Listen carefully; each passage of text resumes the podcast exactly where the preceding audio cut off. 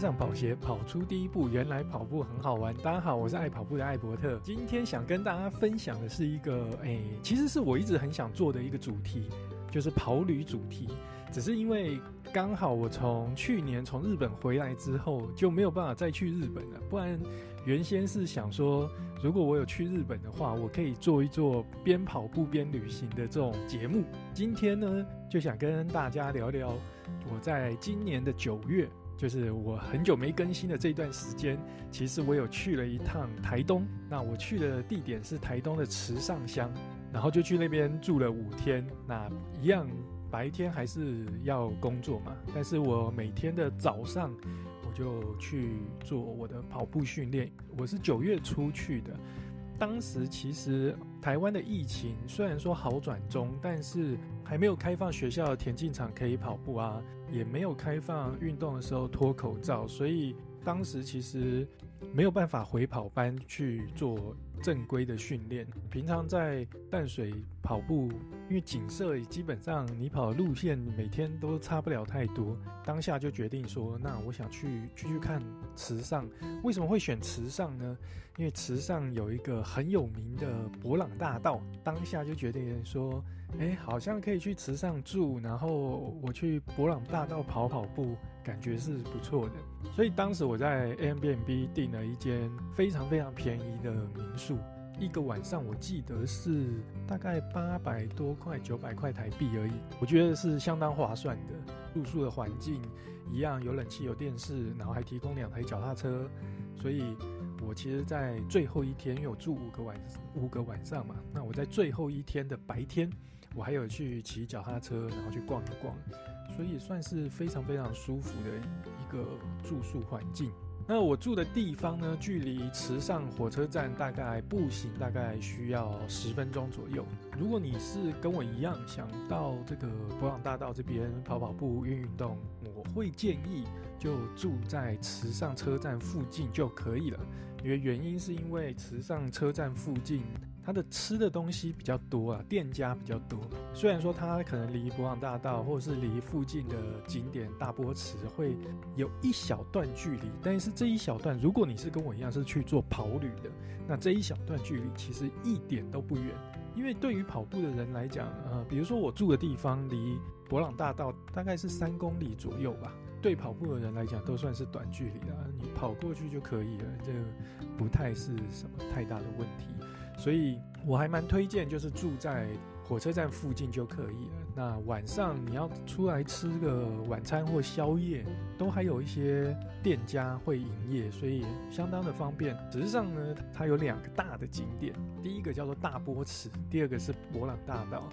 那我每天早上大概就是呃四点半左右就会出门。那我先从我住的地方，就是慢跑到博朗大道。到博朗大道的时候，大概差不多大概都是五点出头左右。这个时候的博朗大道呢，天空已经渐渐亮了，但是太阳还没有出来。你在七点之前，基本上不太会晒到太阳，所以你五点到的时候，太阳其实已经从东边升起来，但是因为被海岸山脉挡住了，所以它并不会直晒，只是你会觉得天开始慢慢亮的。那这时候的博望大道是非常非常舒服的，早上的时候完全没有什么游客，所以你在那边做慢跑的运动是非常适合。再加上博朗大道原则上是禁止车辆进入，除了这个农用的车子之外，基本上它那一条道路非常非常安全啊。岛上的好处就是除了凉爽之外，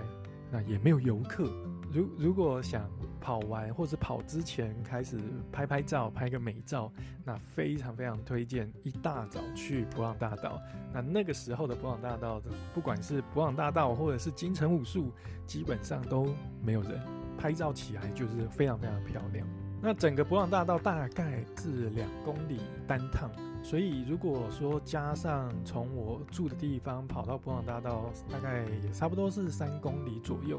所以加起来大概就是跑一趟大概五公里，再折回去的话，等于是说我伯朗大道从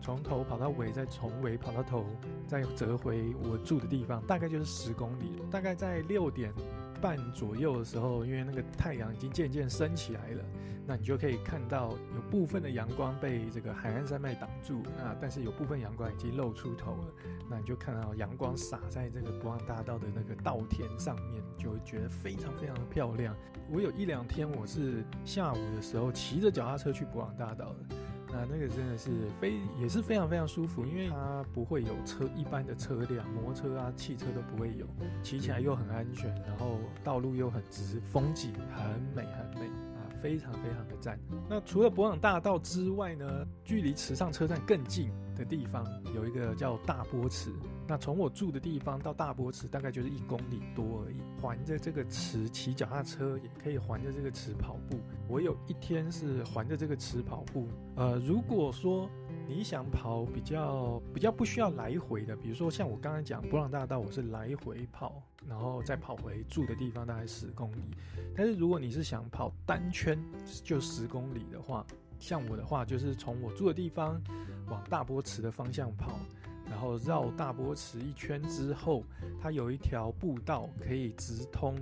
博朗大道的入口，顺着这个步道跑，跑到博朗大道，然后再跑到金城武树，再从后面的这个脚踏车步道绕回池上车站附近，这样子一圈大概就是四公里，也是非常推荐的一个路线。回台北的前一天吧，然后我想从池上跑到关山，当下有两条路线可以选。第一条路线就是你可以走花东纵谷的这一条台九线公路。如果你是走台九线到关山的话，单趟从池上到关山，单趟大概就是十公里出头。路线上其实算是比较单纯，也比较简单。但是缺点就是因为台九线大家的开车的速度其实是比较快的。当下就觉得说，那我不要跑这一条台九线好了。我后来跑到关山这一段路，我决定走另外一条道路，叫做一九七县道。这一条一九七县道也是蛮特别的，它其实有台湾纽西兰公路之称。之所以称为台湾纽西兰公路，是因为这条一九七县道呢，它是从池上一路沿着海岸山脉到台东，中间有一段路线呢，它是呃。有点像是林道的那种感觉，非常非常的大自然，就有台湾纽西兰公路之称。如果你是跟我一样是从池上到关山的话，池上到关山的这一段就是一般的县道，就是它是柏油路的。这一条一九七县道呢，它是有上坡的，就是它是有点跑山的感觉。当天我是呃背着水袋背包，然后就去跑这个一九七县道。途中你会经过几个高山上面的小学，这个小学都还蛮漂亮的。他们的教室的外墙基本上都会有一些原住民的涂装。对我来讲，因为我不是一个擅长会爬坡的人，所以爬山对我来讲有点吃力。但是我还是全程用跑的把它跑完，所以。整体上来讲，我觉得算是一个不错的一条跑步的路线。全程的话，大概不到二十公里，跑起来算是蛮舒服的。好，最后就讲一下吃的吧。你如果来池上的话，基本上池上便当你一定会去吃。那在火车站外面就会有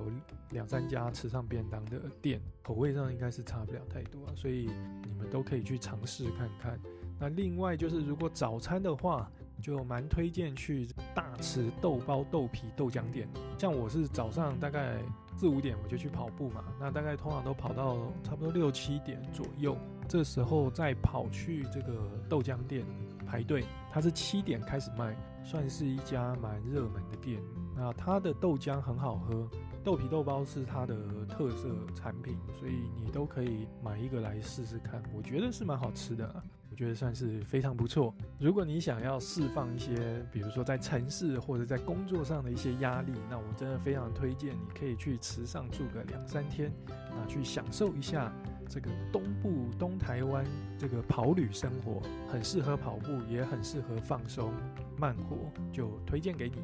好了，我是爱跑步的艾伯特，我们就下一集再见喽，拜拜。